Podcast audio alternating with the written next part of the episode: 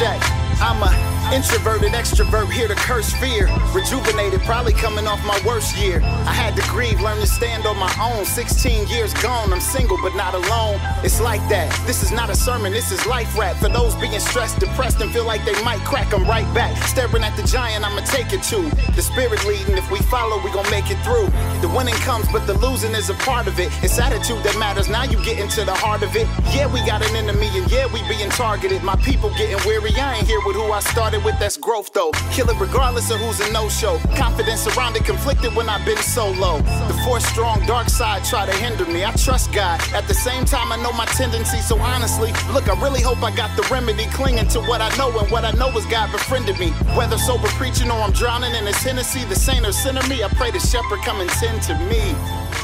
It is episode six of the Breakthrough Chains podcast series, and it is hosted by me, Alan Stowe the Second. And the contents of this episode and of all the episodes of the Breakthrough Chains podcast series stem from my book, Sermons for the Struggle: Seven Ways to Break Through.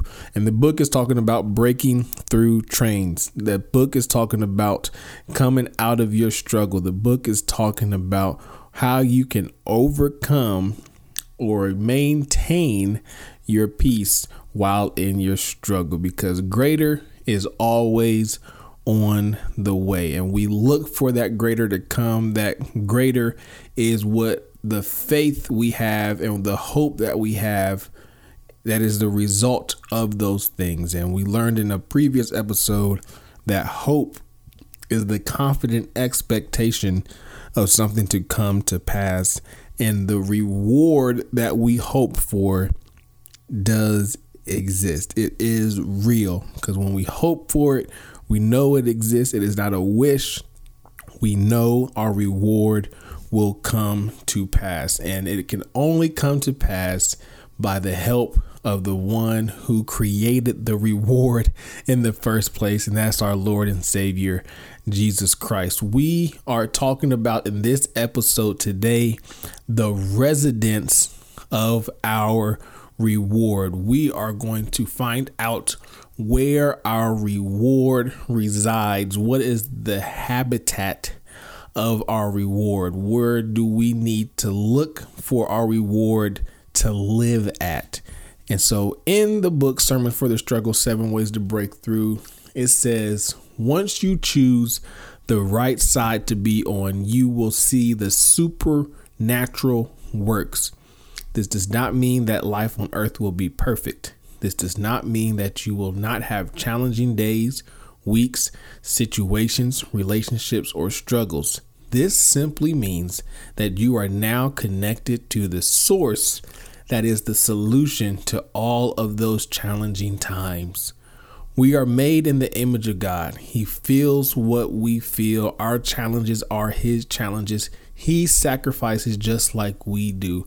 He gave up his child so we can continue to live and have direct access to him. The difference between our sacrifice and his is we give up something looking to get something in return. His sacrifice was for all generations. How much are you willing to let go for the great things God has in store for you? And I really want to focus on that supernatural works part. When we read about the works of Christ, we can see that they are happening in the natural, but they are works we are not accustomed to seeing on a regular basis. You know, we don't see people walking up the street every day, raising the dead, healing the sick, letting the blind see, healing the deaf, speaking a word from a distance and off miles away, someone else is getting healed. We don't we don't see that naturally on a daily basis. This is because the works of Christ are firmly connected to a super natural source, right? Just like we have a nature, God has a nature as well. The difference is his nature is superior. That's why we call it supernatural. The nature of God is superior to our nature. It is a superior nature to what we are used to. It is out of the realm of understanding of nature as we know it. It is because of the collaboration between Christ's work and God's superior nature that we can confidently walk in victory. God sent his son to perform works, to have this three years of advertisement of what source we can be directly connected to now. It is a new covenant. It is a new promise from God. We no longer have to have a mediator to go to God on our behalf. He sent his son to break open, to rip open, to tear open that veil, to enter God's presence. Okay, he is the source needed to perform supernatural works. So Christ achieved his assignment. He was ascended into the highest position of glory. Through him is how we get the award, the eternal superior life we are looking for. We have been assigned natural works to complete. Once we decide to connect those works to the nature of God, we can see the supernatural works of God come through there. We all have gifts. We all have talents. We all have different abilities. But at the end of it all, no matter what language you put it in, no matter what walk of life you choose to have, in some way, shape, or form, we are all looking for a reward. We don't go out. We don't do what we do for no reason. We are looking for a specific type of transaction. But the only way you can get the fullness and the full return of the transaction you're trying to make is if you connect your works to God. That's the only way.